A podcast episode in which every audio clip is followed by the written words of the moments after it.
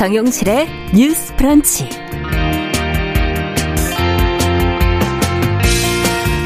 안녕하십니까 정용실입니다. 갓갓이라는 대화명으로 알려진 텔레그램 엠번방 운영자에 대해서 검찰이 무기징역을 구형을 했습니다.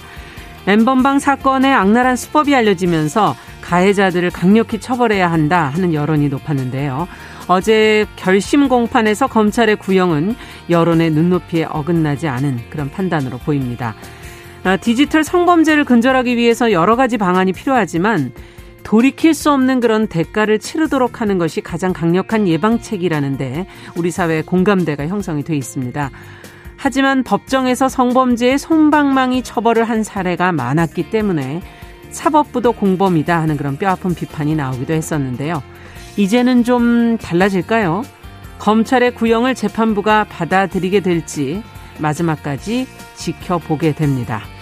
자, 10월 13일 화요일 정유실의 뉴스 브런치 시작하겠습니다.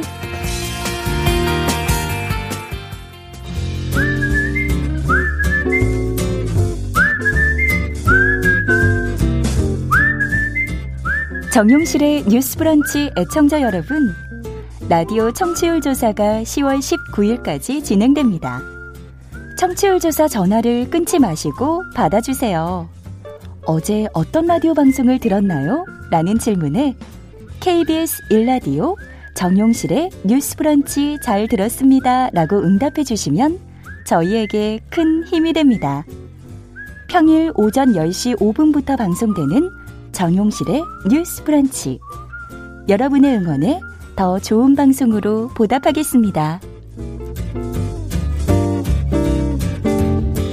네, 정유실의 뉴스 브런치는 항상 여러분들과 함께 프로그램 만들어가고 있습니다. 어제 청취자분께서 직접 전화 받으셨다고 의견 주셔가지고 깜짝 놀랐어요.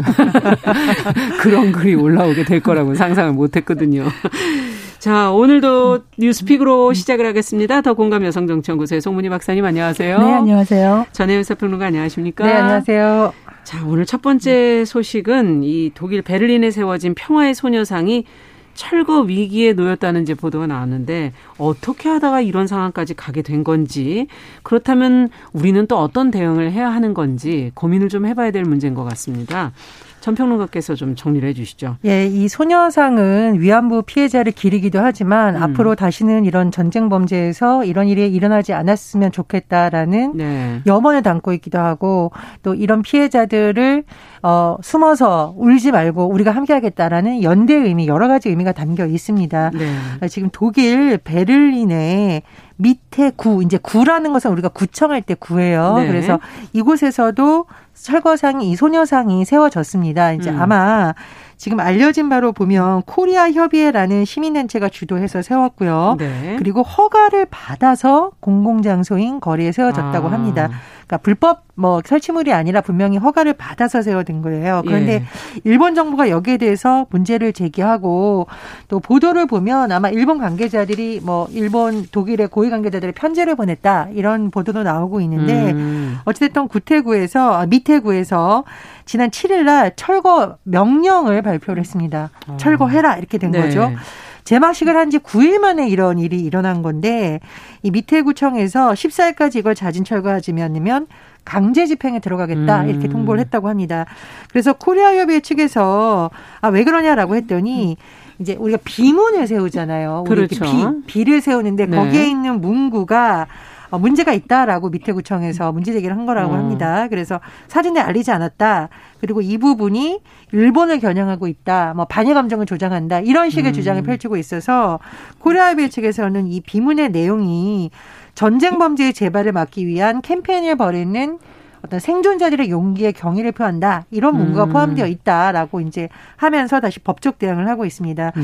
그래서 지금 독일 현지에서는 철거 반대 청원 운동도 시작됐다라고 하는데요. 이미 뭐 1,700명 이상이 서명을 했다라고 하고요. 음, 음. 우리나라 청와대 국민청원 사이트에도 철거를 반대하는 청원이 진행 중입니다. 네. 그리고 어제 본격적으로 알려진 소식이죠. 게르하르트 슈뢰더 전 독일 총리와 네네. 부인 김소연 씨가 미태구청장을 상대로 공개 편지를 보냈습니다. 그래서 철거 아. 명령 철회를 요청을 했었는데요. 음. 지금 이 문제가 계속 커지면서 국정감사에서도 문제 얘기가 나왔죠. 그래서 네. 외교통일부의 국정감사에서 외교부가 이 문제에 대해서 더 적극적으로 해야 된다라는 지적이 나왔었고요.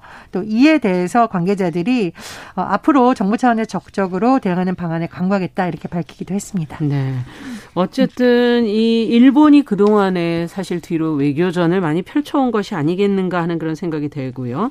우리 정부도 그에 맞는 외교전을 펼쳐야 되는 거 아닌가 하는 생각도 드는 데 두 분은 어떻게 보시는지요, 이 사안을? 어, 이것이 지금 독일에서 이런 일이 일어났다는 거에 대해서 독일은 2차 전범국으로서 특히 전쟁의 피해나 인권 이런 문제에 음. 대해서 어, 굉장한 많은 노력을 하면서 좋은 이미지를 구축하고 있는데 네. 어떻게 독일에서 소녀상이 철거되기 이르렀는가? 그러니까 일본이 전방위적으로 어떤 물밑에서 외교를 필사적으로 한 것 같아요. 네. 독일은 민족주의, 국가주의 이런 거에 대해서 거의 경기 반응 일으키거든요. 왜냐하면 음. 민족주의가 파시즘으로 발현된 걸 봤기 때문에 그렇죠. 나치즘으로 발현된 걸 봤기 때문에 그래서 어떤 식으로 프레임을 만들었냐면 이 소녀상 문제가 한일 간의 역사 충돌 내지는 분쟁의 문제이다. 음. 사실은 아까 말했듯이 보편적 인권의 문제이고 전쟁 중에 어떤 노예화된 여성들의 인권 누린에 대한 그런 부분인데 이거를 네. 살짝 틀어가지고 한일 간의 갈등으로 만들면서 독일이 여기 끼지 마라. 이거는 음. 반일 민족주의이다. 한국의 반일 민족주의다. 이런 식으로 여론을 끌어가기 때문에 밑에구에서 이런 결정을 내린 겁니다. 음. 그래서 어제 그 국정감사에서 이수혁 주미대사가 어떤 말을 했냐면 아, 일본은 지금 외교적 마찰을 우려하면서도 나름대로 이렇게 적극적으로 정책을 펴왔는데 네. 왜 한국 정부는 마찰 우려 생각하면서 손 놓고 있었냐 음. 이런 더불어민주당 의원의 비판에 대해서 일본이 소녀상 철거를 추진하면 우리도 정부 차원의 대응을 하겠다라고 얘기를 했는데 벌써 대응을 하고 있었던 것을 일본은 네. 지난 1일 날 벌써 모태기 외무상이 독일 외무장관하고 통화해가지고 소녀상 철거를 요청을 했고 주독 일본 대사관도 베를린 당국에 철거 요청을 전달했습니다. 이런 식으로 일본 정부가 전방위적으로 하고 있는데 한국 정부가 여기에 너무 소극적이었지 않나 음. 이런 생각이 듭니다. 네, 어떻게 보십니까? 저도 이제 외교부가 초기 대응에 있어서 조금 더 적극적이었지 않았냐라는 좀 아쉬움이 많이 듭니다. 물론 이제 외교부의 일부 발언에 대해서 뭐 오해가 있었다. 국정감사에서 적극적으로 해명을 하기도 했었는데 네. 뭐 늦었지만 지금이라도 외교적인 노력은 계속 해야 된다고 보고요. 음. 지금 전 세계에 소녀상이 한 서른 개 정도 있다라고 해요. 네. 절반 정도가 미국에 있는데 사실 우리 미국에 있는 소녀상들도 그냥 세워진 것이 아니라 일본의 뭐 공식적인 또는 비공식적인 네. 항의에도 불구하고 한인 단체들이 나서기도 하고 우리나라의 또 인권 운동 그렇죠. 단체들이 같이 결합하기도 하고 사실 많은 시민들의 노력으로 되어져 있는 거기 때문에 이번에도 다각도에 좀 노력이 필요하다고 봅니다. 음. 그리고 독일에서 이제 민족주의 얘기를 하셨지만 독일에서 어떤 극우적인 그런 세력이 등장할 때 민족주의를 많이 이용했기 때문에 아마 독일에서 그런 우려가 아. 있는 것은 뭐 당연하죠. 그런데 예. 어, 이 과연 위안부 문제가 한일 간의 감정 문제로 볼 수 있느냐. 음. 전쟁 범죄잖아요. 그렇죠. 전쟁 상황에서 일어난 인권 유리 문제라는 보편적인 가치는 계속 알리려는 노력은 더 필요할 것으로 예, 보입니다. 제가 한번 독일 봤어요. 이 저기 베를린 시하고 음. 이태구의 그 정치인들이 주로 어느 세력인지를 언론 보도를 찾아보려니까 베를린 시장은 사회민주당, 음. 미태구청장은 녹색당, 그러니까 소위 음. 말하는 진보정당에 가까운 세력이 그러네요. 잡고 있는데 아마 한국 정부라던가 또는 뭐 우리 민간 단체에서 했던 부분이 좀 잘못 전달된 게 아닌가 보입니다. 음. 그래서 그런 부분에 대해서 어, 외교부와 시민사회 연, 어, 사회가 잘 연대를 해서 본래 취지가 뭔지를 잘 좀 활용을 하고 음. 또 독일의 이미 일부 진보 언론에서도 지금 이분 소녀상 철거 상황 움직임에 대해서 비판적인 여론이 나오고 있으니까요. 현지 언론에 대해서 좀 더 적극적인 대응도 필요하다고 봅니다. 네, 전방위적인. 이전에 네. 고노 다마라고 우리가 많이 들었을 텐데 있는데 예. 그 고노다마가 왜 중요하냐면 그 당시에 위안부 모집의 강제성을 인정했기 때문에 그렇죠. 중요한 겁니다. 예. 그런데도 그 이후에 일본이 계속적으로 어, 상케이 신문이 11일 날 보도한 거에 의하면은 어, 문재인 대통령이 유별나게 반의를 하고 있다. 오히려 음. 일본이 피해자다. 이런 얘기를 하면서 이 소녀상 문제를 방치를 하면은 일본구 위안부 성노예라는 게 왜곡된 역사로 퍼질 수가 있다. 음. 이런 식으로 얘기를 하고 있으면서 악질적인 반일 행위에 싹을 잘라야 된다. 이렇게 얘기를 하고 있는데 아, 무섭네요. 네, 실제로 일본 정부가 그 필리핀에서도 2018년 12월에 소녀상이 생겼다가 이틀 만에 철거가 됐습니다. 음. 일본 정부가 압박을 한 것이었고요. 미국 버지니아주에도 소녀상이 있었는데 이게 만들 때 일본의 압박이 심해가지고 공공 장소를 확보하지 못해서 결국 한일 건물주가 이제 땅을 내주는. 내줘서 하는 네. 이런 일이 있는데 이 지속적인 이런 행태에 대해서 한국 정부가 조금 더 적극적인 대책을 만들어야 된다. 사실 이거는 보편적 인권의 차원으로 접근을 해야 되는 것인데 네. 이번에 상케이 신문이 약간 어떤 거를 지적을 하고 있냐면 정의연 문제를 시작합니다. 음. 이거에 관계가 있던 정의연 사태에 대해서 이거 불투명한 회계 처리 의혹이 있는데 이, 이좀 문제가 있는 거 아니냐 이런 거를 리트구에다 또 얘기를 한 겁니다. 음. 그래서 사실 이런 것들이 다 한국의 흠집 얘기에 속하지 않겠나 이런 생각이 듭니다. 네. 좀 시간이 걸리겠네요. 음. 우리가 왜 전쟁 범죄에 대한 어떤 현 세대의 노력 남아 있는 음. 후손들의 역할 할 때 독일을 많이 얘기하잖아요. 그렇죠. 전범들을 끝까지 추적을 하고 음. 다시는 그런 역사가 되풀이하지 않기 위해서 무엇을 해야 되나를 고민하고 네. 심지어 뭐 현직 정치인들이 음. 희생자들을 찾아가서 무릎을 꿇고 이런 모습을 많이 보였잖아요. 네. 그래서 아마 이제 슈레더 전 독일 총리 부부도 어, 나치 역사를 청산해서 전 세계의 조경을 받는 독일이라고 강조를 하고 있어요. 그래서 음. 이것은 전쟁 범죄를 은닉하는데 독일이 가담해서는 안 된다라는 주장을 펼치고 있거든요. 네. 그래서 우리 정부나 우리 민간 단체도 그런 부분에서 조금 더 노력이 필요한 시점이라고 봅니다. 네. 자, 앞으로 또 어떻게 되는지 저희가 조금 더 지켜보면서 계속 보도를 좀 해드리도록 하겠습니다. 자, 두 번째 문제는 이제 올해 들어서 벌써 여덟 번째예요. 택배 노동자가 과로로 사망했다는 소식인데요. 어, 관련해서 지금 노동자 단체가 어제 기자회견을 열었거든요. 어떤 이야기들이 나왔는지 어, 전혜연 평론가께서 좀 정리해 주시죠. 이 사실 추석을 앞두고 택배 노동자 사망 소식을 전해 드렸었고 예. 그래서 긴급히 인력을 투입해서 분류 작업을 하는 것을 좀 돕겠다라는 음. 뉴스도 전해 드렸습니다. 그렇죠. 그런데 또 유사한 사망자가 나왔어요. 그래서 이게 임기응변이 아니라 사실 근본적으로 어떤 기준을 마련해야 될 음. 시점이다라는 이제 주장의 목소리를 계속 나오고 있는데 최근에 CJ 대한통운 소속 택배 노동자 김모 씨가 과로사로 사망한 것으로 지금 전해지고 예. 있습니다.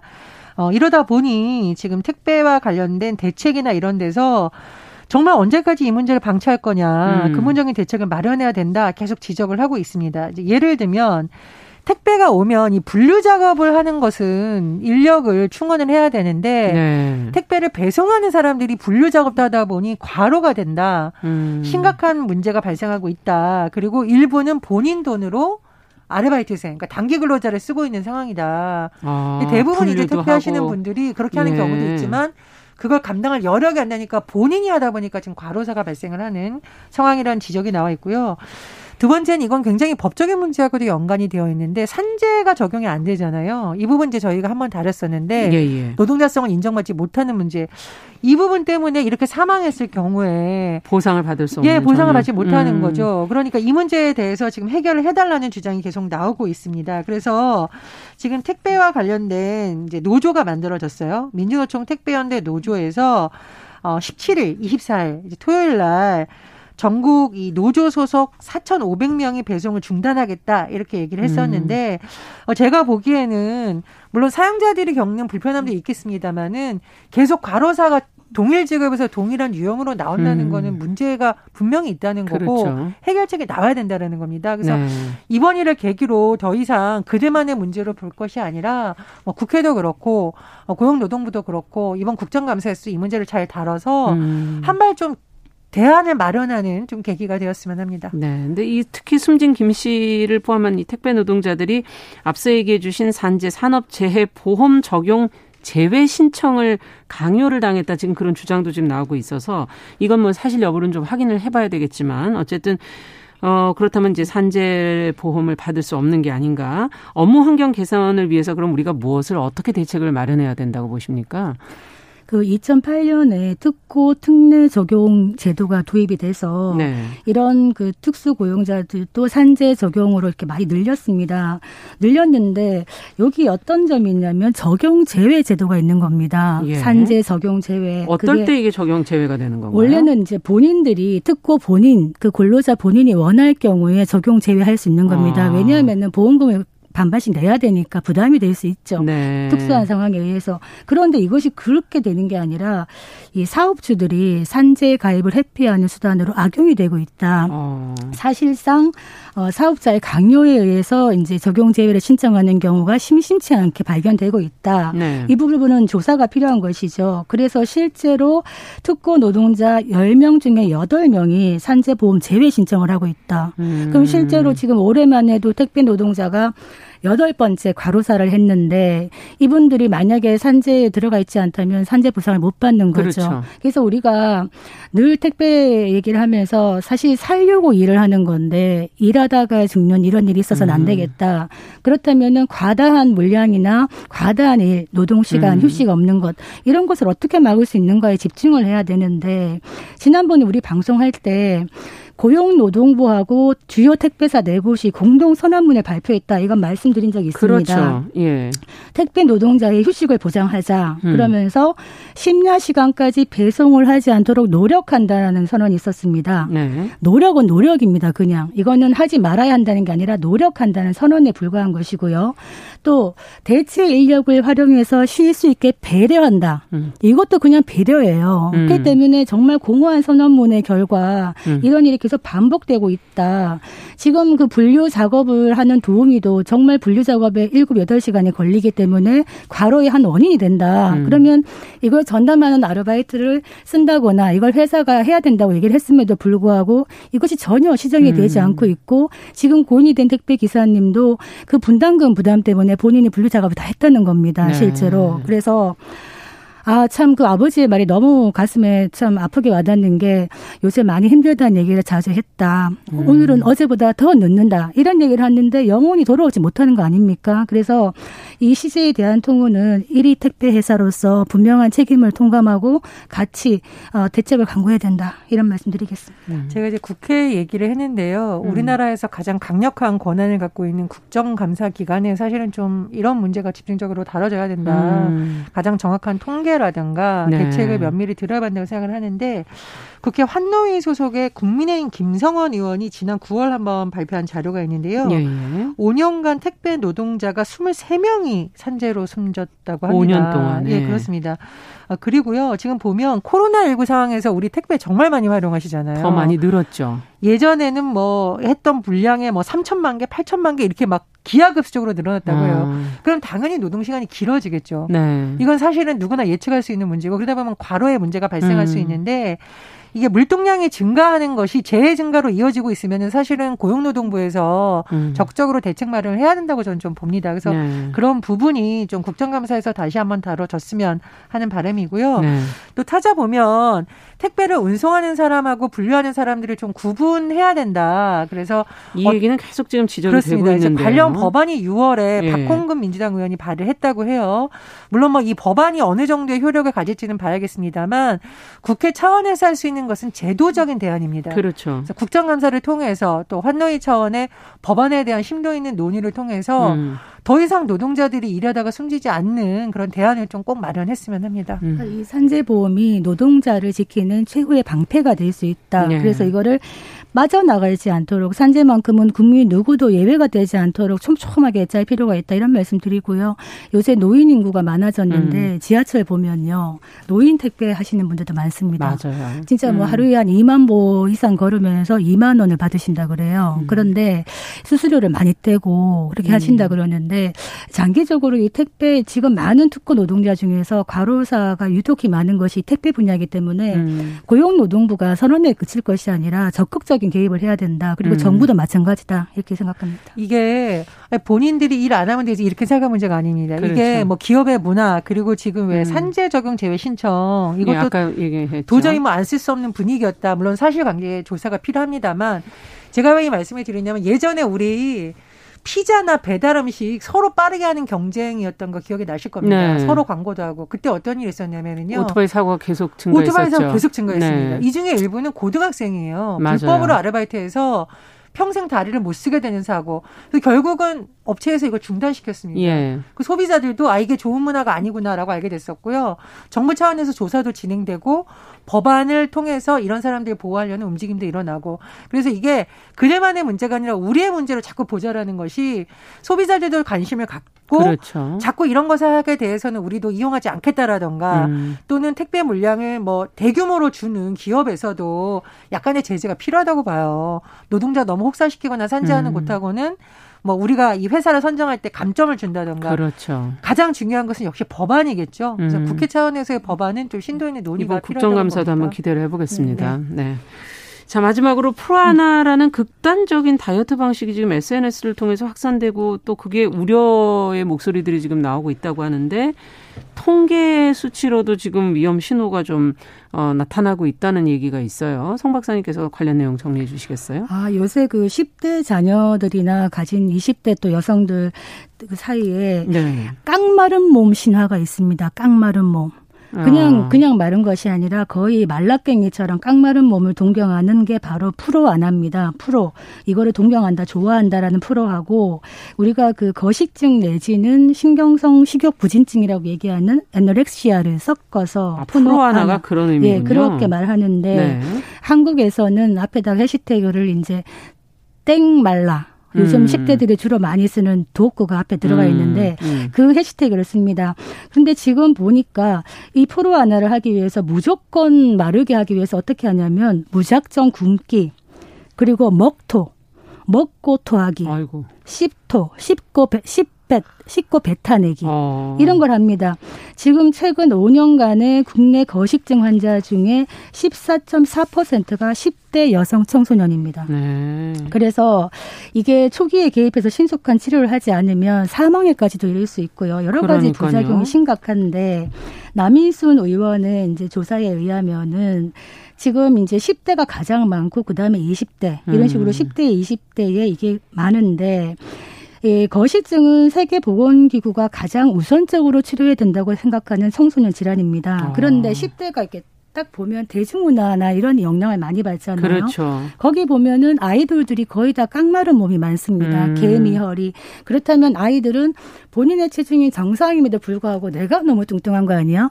너무 마른 사람을 보다 보니까 여성들이 좀 그런 인식이 있죠. 특히 또 음. 이제 연구 결과 보면은 남성들에 비해서 여성들은 특히나 본인이 더 뚱뚱하다고 생각하는 경향이 많다고 네. 나온다 그래요. 그래서 이런 외모 지상주의 내지는 이런 것도 영향이 있고 미디어 영향이 있는 것 같은데 음.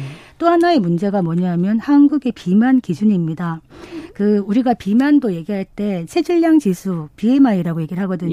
예. 근데 세계 보건 기구는 이 BMI가 30 이상을 비만으로 보는데 네. 우리나라 질병관리청은 체질량 지수 25 이상을 비만으로 보는 거죠. 더 낮게 예. 낮은 기준을 그렇기 때문에 조금 더 이제 비만의 수준이 음. 이제 더 낮아지는 것인데 수입 허가 이제 어떤 향정신성 식욕 억제제를 수입할 때 허가 기준은 체질량 지수 30 이상인데 음. 이거를 처방하는 기준은 또 25 이상이에요. 아. 이게 또 차이가 있는 거죠. 그래서 그럴까요? 남인순 의원은 왜 이렇게 기준이 다른가 네. 이해하기 어렵다. 비만 기준도 새롭게 만들어야 되는 게 아닌가 음. 이렇게 문제를 제기하고 있습니다. 네, 지금 어찌 본다면 이건 뭐 사회문화적인 환경도 좀 영향이 크기 때문에 여러 가지로 좀 종합적으로 이 문제를 풀어야 될 것 같은데 어떻게 보십니까? 그러니까 뭐 과체중으로 인해서 무릎이 아픈다든가 혈압이 올라든가 이런 건강상의 문제가 있기 때문에 예. 또 건강의 차원에서 다이어트를 권장하거나 이런 경우도 있죠. 의사들이 예. 또 권유를 하거나 뭐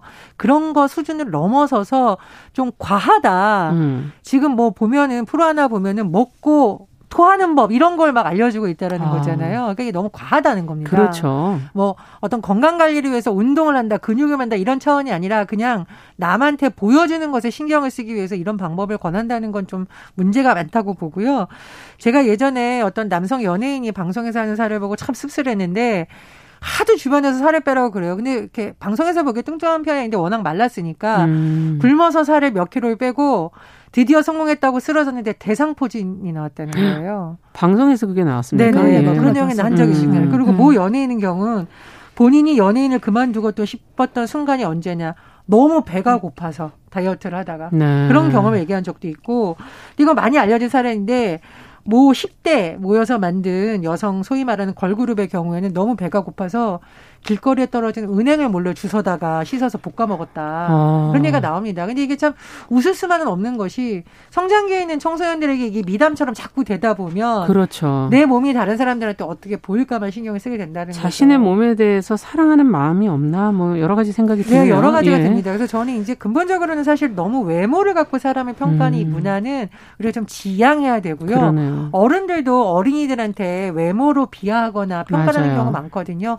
주의가 필요하다고 봅니다. 그 우리가 66에서 88 사이즈를 보통 88 되면은 좀 뚱뚱하냐 통통하냐 이런 음. 얘기를 하는데 이건 natural size 들어갑니다. 아. 88 이상이 돼야지 플러스 사이즈라고 하거든요. 그래서 사이즈? 네 예. 어떻게 보면은 이 너무나 마른 몸에 대한 강박관념을 좀 갖고 있다. 음. 예전에 뭐 유명한 화가들 작품 같은 걸 보면 다 좀 통통한 모델들이 많습니다. 그렇죠. 예. 그런데 최근에 와서는 마른 몸이 너무 유행하면서 실제로 브라질의 어떤 젊은 모델이 키가 170인데 다이어트를 심하게 하다가 38kg밖에 안 돼서 치료를 받다가 결국 사망한 아. 이런 일이 있었습니다. 그래서 아까 내 몸을 사랑하라 이런 얘기 했는데 2017년부터 body positive 운동이 음. 지금 일어나고 있는 게 내 몸 긍정하기, 음. 내 몸을 있는 그대로 사랑하자 음. 이런 이제 운동이 벌어나고 있습니다. 음. 그래서 건강한 거는 사이즈가 중요한 것이 아니라 내 몸을 사랑하면 내가 몸이 아프지 않게 운동도 하는 것이죠. 그럼요.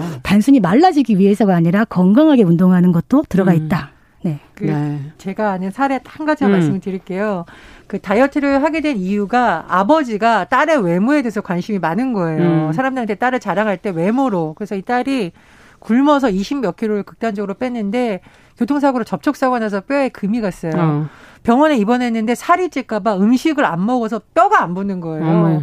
근데 네. 결국은 아버지가 내가 잘못했다. 그렇죠. 제발 먹어라라는 사례가 있는데 이 성장기에 있는 아이들에게 대중문화 중요한데 사실 부모님의 역할이 되게 중요하거든요. 그럼요. 그래서 몸에 대한 또 건강에 대한 긍정적인 얘기를 많이 해주는 것도 좀 음. 필요하다고 봅니다. 저희 미디어도 노력을 해야 되겠습니다. 네. 감사합니다. 자 오늘 뉴스픽은 여기까지 듣겠습니다. 전혜연 평론가 더공감 여성정치연구소 송문희 박사 두 분 수고하셨습니다. 자, 정용실의 뉴스 브런치 듣고 계신 지금 시각 10시 32분이고요. 라디오 정보센터 뉴스 듣고 오겠습니다. 코로나19 신규 확진자가 하루 사이 102명 늘어 6일 만에 다시 세 자릿수로 증가했습니다. 신규 확진자 중 국내 발생이 69명, 해외 유입은 33명입니다. 정부가 지난 추석 특별 방역 기간에 3천만 명 이상이 이동한 것으로 조사됐다며 코로나19 발생 상황을 아직은 조심스럽게 지켜봐야 한다고 밝혔습니다. 라임 옵티머스 사모펀드 사건을 권력형 비리로 규정하고 있는 국민의힘 주호영 원내대표가 민주당이 검찰에 수사 가이드라인을 주고 있다고 주장하며 특검을 도입해야 한다고 밝혔습니다. 더불어민주당 김태년 원내대표가 국민의힘이 라임 옵티머스 사모펀드 사건을 권력형 비리 게이트로 규정한 데 대해 아니면 말고식 의혹 제기라며 정치 공세가 도를 넘고 있다고 주장했습니다. 라임 사태의 핵심 김봉현 전 스타 모빌리티 회장으로부터 수천만 원의 금품을 수수했다는 의혹을 받는 기동민 더불어민주당 의원이 최근 검찰 조사를 받은 것으로 확인됐습니다. 북한이 상환하지 않고 있는 차관 규모가 1조 원에 육박하는 가운데 정부가 그동안 60여 차례 상환을 촉구하는 공문을 보냈지만 북한이 응답하지 않고 있는 것으로 나타났습니다. 지금까지 정보센터 뉴스 정원나였습니다.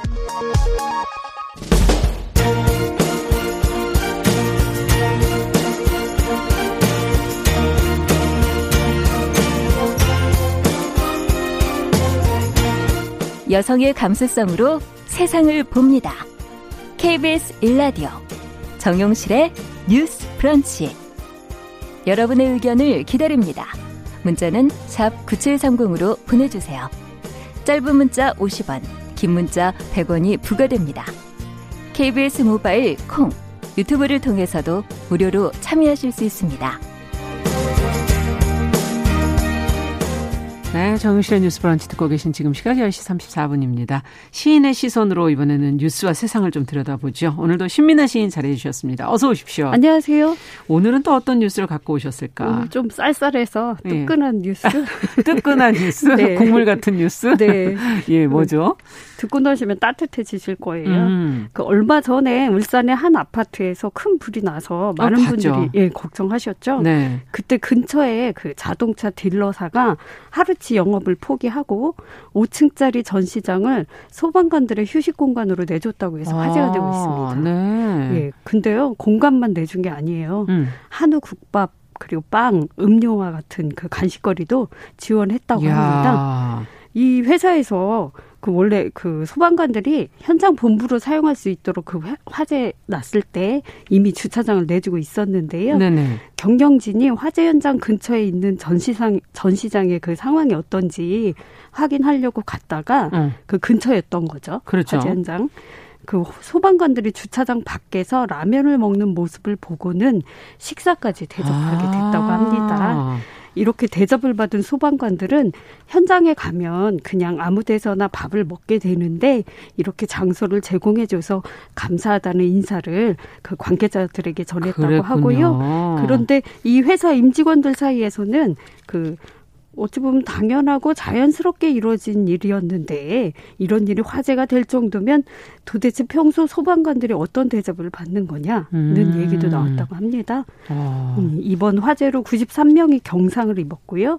77명이 구조됐는데요. 많은 분들이 놀라고 또 소방관 여러분들도 힘드셨을 텐데요. 오랜만에 듣게 된 훈훈한 소식입니다. 지금 이 얘기를 들으니까 예전에 네. 무슨 어, 이런 화재 현장 근처에 소방관들이 옷을 입은 채로 네, 이렇게 길바닥에. 라면이나 김밥 네. 같은 걸 드셨던 그런 사진들을 좀 본 적이 있었던 것 같고 네. 아 이렇게 식사를 때우시는구나 한 적이 있었는데 또 그걸 어느새 잊어버리고 있었어요. 맞습니다. 일의 특성이 예. 급하다 보니까 항상 예. 이렇게 드시는 경우가 많은 것 같아요, 그죠? 음, 안 그래도 기사 사진 보니까 주차장에 예. 거의 누워 계시더라고요. 너무 피곤해서, 예. 너무 힘들어서. 그러니까 길바닥이든 주차장이든 음. 어떻게 보면 간신히 허기만 면하는 아. 상황이 많겠죠. 그래서 네. 기사 보니까요, 음. 몇몇 소방대원들이 실신 직전에 놓인 일가족 3 명을 33층에서 업고 어, 내려오기도 했고요. 너무 다급하니까. 예. 그리고 돌이 안 된 아이부터 막 안고 뛰어 내려가고 아. 뭐 이런 여러 가지 긴박한 상황이 있었던 그래서 것 같아요. 인명을 이렇게 구조한 거 아니겠습니까? 그렇죠. 그날 예. 화재가 너무 속도가 빨라서 예. 바람이 너무 강하게 불어서 네. 저희도 다 보면서 놀랐었던 기억이 있는데 네. 어, 현장에서 이, 이 직접 시민한 시인도 좀 뭐 이런 고충을 옆에서 좀 보시거나 느껴보셨던 기억이 있으세요? 저 예전에 그 원주에 토지문화관이 있을 때그 네. 그 레지던시였는데 그 옆에 말벌이 말벌이 엄청 큰 집을 지은 적이 있었어요. 예, 원래 시골에. 예, 출동을 해주셨는데 아. 그 더운 여름에 정말 그 쉰내가 훅 끼칠 정도로 그 더운 그 그렇죠. 옷을 입으시고 그걸 제거를 해준 적이 있었거든요. 아. 정말 고생하신다. 그 삼복에 그 더운 옷을 입고 예 그렇습니다. 그 네. 그 기억이 또 나기도 하네요. 그렇군요. 그래서 기사 보면서 살짝 살펴보니까요. 음. 지금 소방관의 한 끼 평균 단가가 3,853원이에요. 지역별로 예, 지역별로 좀 차이는 있어요. 음. 울산이 2,500원으로 제일 낮고요. 어. 이걸로 사실 편의점 도시락 하나 제대로 사 먹을 수 있겠네요. 어, 이건 정말 합니다. 라면 정도밖에는 못 먹겠는데요. 예. 보니까 액수가. 예, 그리고 또 소방 공무원 한 명이 담당하는 평균 인구가 몇 명인지 혹시 모르시겠지만 몰라요. 예, 여쭙겠습니다. 아예 빨리 답을 하세요. 네, 몇 명이냐면요. 네. 2019년 기준으로 926명이에요. 어메. 예, 그리고 지역별로 담당해야 하는 면적도 다른데 강원도의 경우에 5.22km로 음. 여의도 면적의 두 배. 한 명이 예. 한 명이 담당해야 되는 면적이 와 예. 인구도 그러니까, 너무 많고 예 이렇게 소방 인력도 턱없이 부족하고 또 매년 평균 502명의 소방 공무원들이 공무 중에 다치거나 사망을 했다고 합니다. 네. 지금 이제 보도에 나온 내용을 지금 네, 예, 네. 전달해 주시는 건데요. 네. 아니 그날 그래도 어쨌든 예. 그런 소방관들한테 아무리 뭐 영업 뭐 돈이 좀 영업이 잘 돼서 돈을 좀 버셨다 하더라도 예. 영업을 포기하고 네. 이렇게 장소와 식사를 제공하는 그거는 또 막상 쉬운 건 아니지 않습니까? 그렇죠. 하루치 장사 포기하고 예. 또그 전시장이 5층 규모라고 말씀드렸잖아요. 음. 그 현장에 출동한 소방관들이 1,300명 정도예요. 음. 그분들이 쓸 수 있도록 뭐 어쨌든 자리를 마련해 주셨고 그렇죠. 그 국밥이나 간식이 대략 천만 원 상당 예, 아. 그 지원이 됐다고 해요. 그러니 예. 참 회장님 손이 크십니다. 아, 그러네요. 마음에 드는데. 예.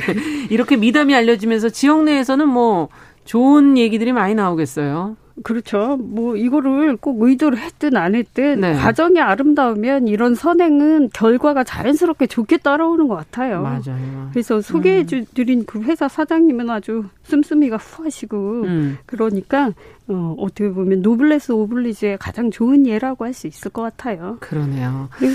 예. 자, 그럼 뭐 이런 미담에 어울릴 만한 시를 또 준비를 하셨어야 될 텐데 시민아 시인께서 예. 저는 가끔 어떤 사람을 볼 때그 예. 그 사람을 잘 말해주는 건 어쩌면 말이 아니라 손일지도 모른다는 생각을 하거든요. 어. 네, 이 기사 준비하면서 소방관들의 손을 한번 떠올려 보기도 했어요. 네. 세상의 각자의 자리에서 다른 사람의 삶을 지탱해주는 기둥 같은 음. 손이 있다는 생각이 드는데요. 그건 비단 소방관뿐만이 아니라 택배 기사, 그렇죠. 환경미화원, 네. 그리고 또 이 방송에서 뉴스 빨리 발빠르게 전해주시는 분들도 음. 그렇게 세상을 지탱해주는 보이지 않는 손이잖아요. 네, 지금 이 시간에도 묵묵히 밑에서 세상을 받쳐주는 분들이 음. 많은데요. 그분들의 마음을 떠올리면서 음. 김광규 시인의 그 손이라는 시를 준비해 봤습니다. 네, 같이 한번 읽어볼게요.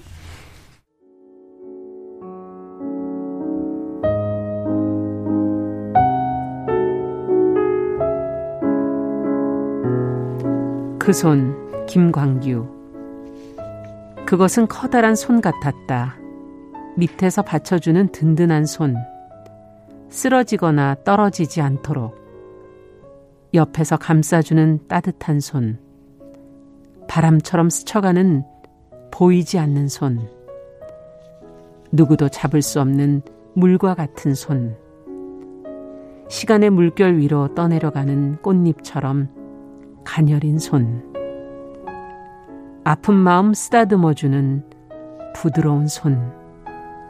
팔을 뻗쳐도 닿을락 말락 끝내 놓쳐버린 손. 커다란 오동잎처럼 보이던 그 손.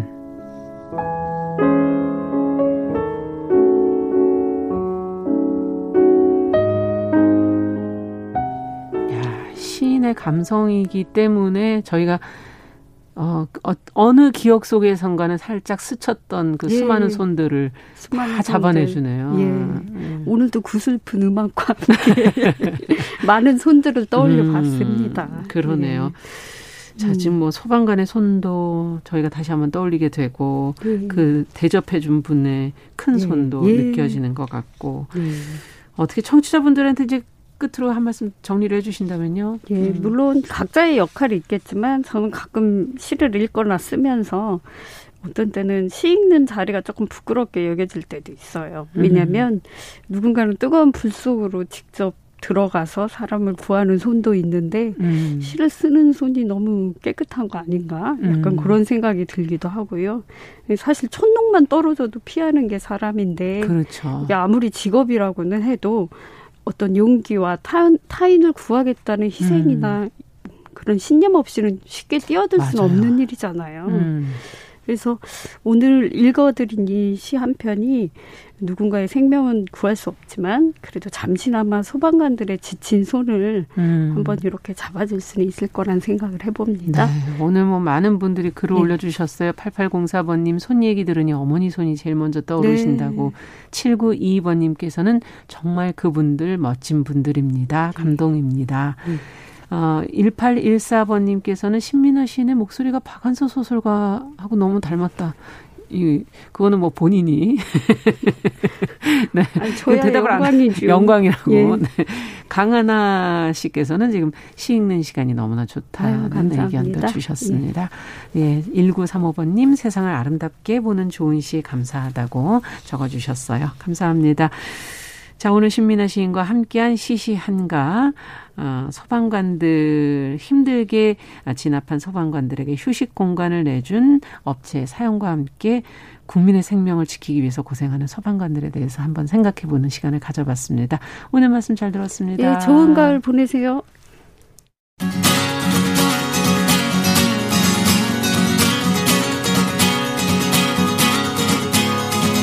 함께 가면 길이 됩니다.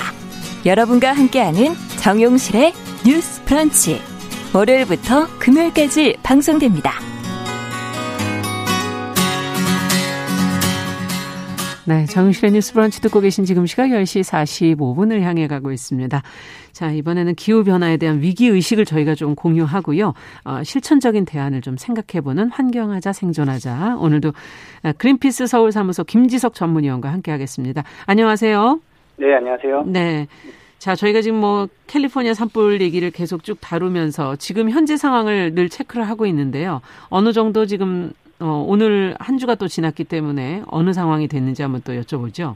네, 이게 같은 얘기 계속한다고 지겨워하실 분도 있겠지만 음. 이게 얼마나 기후 위기라는 게 심각한가 이제 보여지는 차례라서 네. 예, 제가 좀 중계 방송 하자면 음. 어그 지난 일요일 기준으로 10월 11일 기준으로 400만 에이커가 넘어갔어요. 네. 이게 제곱킬로미터로 환산하면은 16,187 제곱킬로미터인데 이런 게 안 와닿아요.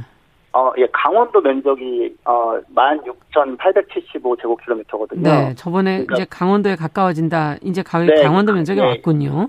네, 이제 강원도 면적이 왔습니다. 그러니까 뭐 예, 강원도만큼 타버린 겁니다. 일단 음. 그 올해에 8월달에 시작된 불이 아직도 안 꺼지고. 네, 산불 전문가분들께서는 이 캘리포니아가 기가파이어의 시대를 열었다, 뭐 이런 표현들을 하시던데 이거는 무슨 의미입니까? 네, 이게 이제 그 8월 달에 마른 하늘에서 번개가 치면서 그 불이 났던 거하고 네. 또 다른 원인으로 이렇게 저 시작된 불이 두 개가 이제 만났어요. 합쳐져가지고 예. 이제 더 큰 불을 만들었는데 이게 지금까지 그 현대 역사상 뭐 기록상 이렇게 캘리포니아 지역에 100만 에이커를 넘어가는 규모의 산불은 한 번도 없었거든요. 아. 네, 근데 이게 이제 발생한 거죠. 이 면적이 이제 뭐 한 4천 제곱킬로미터니까 어 미터인데 이게 약간 또안 와닿잖아요. 숫자가 워낙 크니까. 예. 그래서 그 고성 산불 기억하시죠? 작년 그럼요. 예 4월 4일에 발생해가지고 뭐 굉장히 빠르게 퍼졌다가 이제 음. 예, 소방관분들이 고생 고생하셨죠. 예, 엄청 고생하셔서 이제 다 끄셨는데 예. 그게 면적이 17.5 제곱킬로미터거든요. 예. 근데 이제 그 기가파이어라고 하는 그 100만 에이커짜리 불 하나가 4천 제곱킬로미터 넘어요. 음. 그러니까 고성 산불 우리나라를 그동안 그 떠들썩하게 만들었던 고성 산불의 230배 면적입니다. 불 하나가. 예. 야. 그 제가 찾아보니까 고성 산불을 끌 때 소방관 분들이 9,200명이 동원됐고 맞아요. 예, 헬기가 50대가 뜨고 뭐 소방차 870대가 붙어서 어, 굉장히 잘 끄신 게 이제 그 그럼요. 그 고성 산불인데 이게 230대 규모의 불이니까 어떻게 끌 수 있는 건가? 거예요. 그러니까요. 아, 그 방법은 뭐 하나 유일한 게 뭐냐면요. 예. 그 불길이 번지는 길 앞에 가가지고 아. 그 불을 놔서 그 불을 놔가지고 그 더 이상 불을 놓는 거군요. 네, 네, 그 수밖에는 없어요. 네, 아, 그래서 참. 근데 그것도 되게 가슴 아픈 게 멀쩡한 숲을 그냥 태워야 되거든요. 아유, 그러니까요. 예, 예. 근데 그렇지 않으면 더 큰 피해가 나버리니까. 음. 사실 이걸 기후 전문가들이 2020년에 이 정도의 산불이 어, 커질 것이다, 심해질 것이다 예상했었나요? 그 동안에? 어, 그, 한 2019년 정도에 음. 콜로라도 대학의 이제 제니퍼 벨치 교수라는 분이 아, 지금 기후 상황이면은 앞으로 뭐 기가파이어든 뭐 이런 식으로 좀 큰 불이 날 수 있다. 음. 이미 그런 상황까지 왔다라고 이제 얘기는 했었어요. 그러면서 음. 앞으로 이제 대형 화재가 발생할 뭐 확률이 있냐 없냐는 연구할 필요도 없다. 그냥 난다. 당연히 날 수밖에 없다라고 했고 원래 그 전에도 이제 캘리포니아가 산불이 종종 발생하기 때문에 그렇죠. 다만 훨씬 작은 규모로 훨씬 짧은 기간에 발생했거든요. 네. 네. 하지만 이제 70, 1970년대랑 비교를 해보니까, 어, 2019년만 해도 산불 조심해야 되는 기간이 3, 3달이 늘어난 거예요. 아. 그러니 뭐, 원래 한, 1년에 한 3달 정도 났다고 하면 이제 6달이 돼버리니까, 뭐 이제 더 길게 올해 뭐더 자주 날 수밖에 없는 거죠. 그래서 어 그냥 예상된 일이었고 뭐 텍사스 A 대학에 있는 앤드루 데슬러 교수라는 분은 어 만약에 올해 막 산불이 나고 하늘이 오렌지색으로 바뀌고 뭐 미세먼지 엄청 심해지고 뭐 이런 것들이 좀 마음에 안 든다면 네, 그런 사람들한테 좀 이제 안 좋은 소식이 있다. 음. 어, 남은 상해 동안 어떤 일이 일어날까에 대해서 그러니까 그러니까 이제 더 안 좋아지니까 마음의 아, 각오를 해라. 뭐 이런 예, 얘기군요. 조금 지나면 2020년 정도는 아 괜찮았네 그때는 아, 얘기가 나오게 아이고. 된 상황이니까 그러니까 희망적인 생각은 좀 버려라라고 아. 얘기를 했고요. 아까 제가 하나 좀 말씀 더 말씀드리고 싶은 게 그 역대 산불 중에서 이, 어 2위, 3위, 4위, 5위, 6위가 모두 2020년에 발생했습니다. 아, 네. 그만큼 그, 지금 화재의 규모가 커지고 있다는 거는 뭐 확실한 얘기네요. 네, 예. 좀 가속화되는 게 있어요. 네. 그러니까 이게 속도가 붙기 시작하는 거군요. 그게 아니라 기하급수적으로 팍 아, 늘어나 버리면 무섭습니다. 예. 아, 네, 네, 이게 참 그렇습니다. 그래서 좀 정말 상황이 심각한데 얼마 전에 그 프란치스코 교황, 뭐 영국의 윌리엄 황태자, 엘고 전 미국 부통령이 온라인 행사를 통해서 기후 변화 관련 어 행사를 하지 않았습니까? 여기서 이제 교황께서도 지금 기후 변화 문제, 환경 파괴 문제 신경 안 쓰는 회사에 투자를 중단해라 뭐 이런 말을 했다고 하던데요. 네, 네.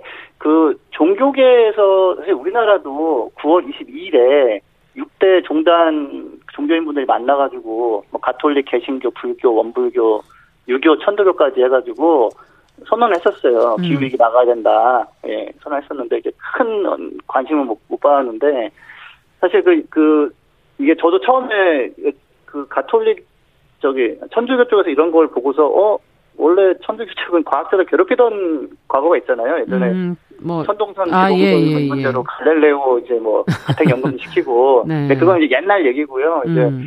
어 사실 2015년에도 그때가 이제 역사적인 파리 기후 협약을 올해 꼭 체결해야 된다고 음. 할 때도 반기문 사무총장님도 교황을 만나가지고 이제 좀 협조를 구하고 네. 또 교황님이 그 미국 의회에 가가지고 연설을 하면서 이런 것 관련해서 좀 대응을 해야 된다 네. 얘기하시고 했고 회칙이라는 게 있더라고요. 제가 이제 뭐 저는 종교가 없기 때문에 다른 어, 공부 좀 해봤는데 예. 예, 회칙이라고 뭐예요? 그 교황님이 보내는 공문이에요. 아. 예, 그러니까 우리 그러니까 교리까지는 아니에요. 교리는 가장 강력한 그 헌법 같은 거고 지켜야 되는 반드시. 예, 예, 예. 그, 공, 그, 그, 그 바로 밑에 단계가 회칙이라고 한다고 음. 하더라고요. 이제 이제 교황 이름을 나가는 공식적인 이제 이렇게 하는 게 좋겠다 뭐 이런 건데. 네. 어, 이제 그거에서 이제 2015년에 이미 뭐 찬미받으소서라는 제목으로 나가서 6월 18일에 발표됐는데, 네. 어, 뭐 이제 기후 변화만 얘기한 건 아니고, 이제 빈곤 문제, 과학의 문제, 우리가 기술에, 기술에 너무 의존하고서 기술에 좀 끌려가는 문제 이런 것들 음. 얘기했던 거 나왔는데, 어, 그니까 이제 그때 이제 그 주 메시지가 뭐냐면 공동의 집이 무너지고 있다. 우리가 같이 뭐 싸우기도 하고 뭐 잘 지내기도 하면서 지내는 공동의 지구라는 집이 무너지고 있다라고 아. 했었어요. 그러니까 이게 이미 그러니까 갑작스럽게 저기 관련해서 신경 안 쓰는 회사의 뭐 주식이나 채권을 다 팔아버려라 이거 이 얘기거든요. 아. 투자를 이제 회수하라 투자금 회수하라는 거는. 네. 근데 이게 갑작스럽게 갑자기 한 게 아니라 이미 한그 전부터. 5년 전에 예, 네. 이거 이런 문제가 있어서 공동 대응이 필요하다 했는데 안 하니까. 음, 조금 더 강력한 메시지를 보낸 거라 할 수 있겠군요. 네, 그리고 구체적으로 이게 얘기가 나오는 거죠. 그러니까, 네. 그러니까 저, 저, 집에서는 저 집 건 팔아주지 말아라. 뭐, 저 집에 음. 돈 빌려주지 말아라. 그러니까, 어, 갑자기 이 얘기 들으신 분들은, 아니, 무슨 종교인 나서가지고. 네. 무슨, 왜 정치적인 뭐, 행위를 하나, 뭐, 이렇게 네, 생각하실 수도 있겠지만. 예, 하는데, 뭐, 이제, 종교적 관점에서는 하나님의 뭐 피조물이라고 한다는 지구가, 음. 그리고 뭐 더 나아가면은 우리가 살고 있는 공간 자체가 무너지는데 음. 그거를 신경 안 쓰고 예 하는 회사들한테 우리가 그러면은 뭐 우리 집을 다 부시고 있지만 돈 들여야죠 물건 팔아 드려야죠 아유 뭐 경제 중요하다고 하니까 뭐 계속 하게 해드려야죠 이제 이럴 수 없다라는 거예요 그러니까 네. 어 제가 방금 우연히 봤는데 파타고니아라는 그 친환경 의류 회사가 있어요 네. 거기서 그왜그 그 옷 라벨에 예. 뒤집으면 네. 요번에 이 망랑이들 쫓아버려야 된다 투표로라는 음. 그 라벨이 이제 떤뜬 거예요 인터넷에 아. 이거 이거 가짜 아니야 했는데 진짜인 거예요. 아. 네, 그러니까 그러니까 그 좀 온온화하고 좀 좀 이렇게 좀 그런 좋은 좋은 소리로 좋게 좋게 얘기해도 바뀐 게 너무 없고 음. 상황이 너무 안 좋으니까 이제 여기까지 얘기 나온 메시지로. 거죠. 예. 네, 네. 그래서 그럼, 여기서 제가 지난 주에 음. 한국전력이 베트남에 석탄 발전소 짓는 거에 대해서 제가 네. 좀 강하게 말씀을 드렸잖아요. 교황의 네. 지금 프란시스코 교황의 발언을 보면 연관성이 있나 뭐 이런 생각도 들어요. 네, 네. 왜냐하면 지금 석탄, 석유, 천연가스를 지금 쓰는 게 가장 큰 문제인데 음. 이거는 석탄 발전소는 조금 개량 개량한다고 해도 음. 굉장히 이름은 좋게 붙여요. 뭐 초초초 임계 뭐 이러는데 음. 한 5% 10% 대선이거든요. 네. 그 정도로는 이게 지금 우리 공동의 집이 무너지는 그 음. 그거를 막을 수가 없는 거예요. 그래서 사실은 그 영국의 성공회라는 곳도 자금이 좀 있어요. 네. 기금을 운영하는데 음. 성공회도 이미 경고를 했거든요. 음. 한국전력에 우리가 뭐 채권이나 주식을 가지고 있는데 자꾸 이런 식으로 하면 우리는 철회하겠다. 아. 그러니까 이러지 마라. 이거 예. 지금 이러면 안 된다. 그러니까 이게 사실은 돈도 안 되는 사업일 수도 있거든요. 나중에 안 되겠습니다. 문 닫읍시다 이러면은 돈 그거 결국 버리는 거예요. 그래서 예. 상황이 제가 저 지난주에 제가 좀 물컥했는데 예. 좀 신중하게 생각해 볼 문제다. 예, 이런 얘기가 알겠습니다. 나오는 상황이다라는 걸 말씀드립니다. 네. 네. 자, 오늘 환경하자 여기까지 얘기 듣겠습니다. 감사합니다. 네, 감사합니다. 네, 우리 환경 문제 같이 고민을 해봐야겠습니다. 그린피스 서울사무소 김지석 전문위원과 함께했습니다. 정용실의 뉴스 브런치 화요일 순서는 이제 마치도록 하겠습니다. 저는 내일 오전 10시 5분에 다시 찾아뵙겠습니다. 감사합니다.